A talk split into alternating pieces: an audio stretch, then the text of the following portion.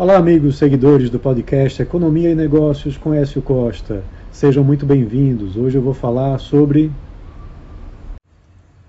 dados da economia americana e brasileira trazem informações adicionais para a condução da política de juros aqui no Brasil. Lá nos Estados Unidos, a economia americana apresentou um crescimento do PIB para o terceiro trimestre acima do esperado no anualizado, se esperava um crescimento de 4,3% e o resultado veio acima desse patamar, com 4,8%. E isso mostra que a economia americana está bastante aquecida, apesar das elevações recentes de taxas de juros.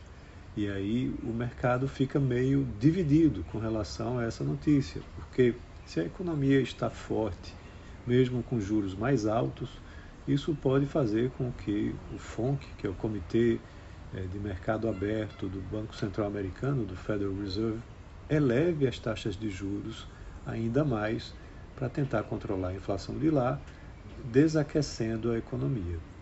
E aqui no Brasil, o IPCA 15, ele é, subiu em linha com a expectativa do mercado, um crescimento de 0,21% no mês de outubro, né, o que traz aí mais tranquilidade para o Comitê de Política Monetária aqui do Brasil poder continuar reduzindo a taxa de juros da economia brasileira. Porém, tem uma questão importante.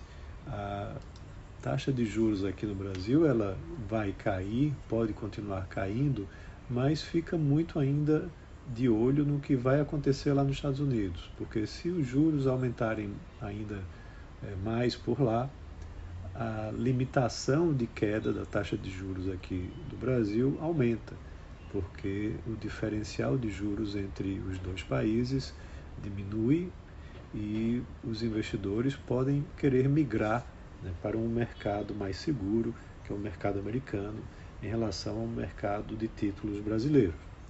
Então, a notícia ela traz aí alguma preocupação né, com relação ao bom desempenho da economia americana, que é para ser comemorado, mas que pode levar a juros mais altos, e aqui no Brasil, o bom desempenho de uma inflação mais controlada, que pode levar a uma redução mais forte das taxas de juros, mas que pode talvez não ser é, algo que venha a acontecer justamente por conta da situação americana.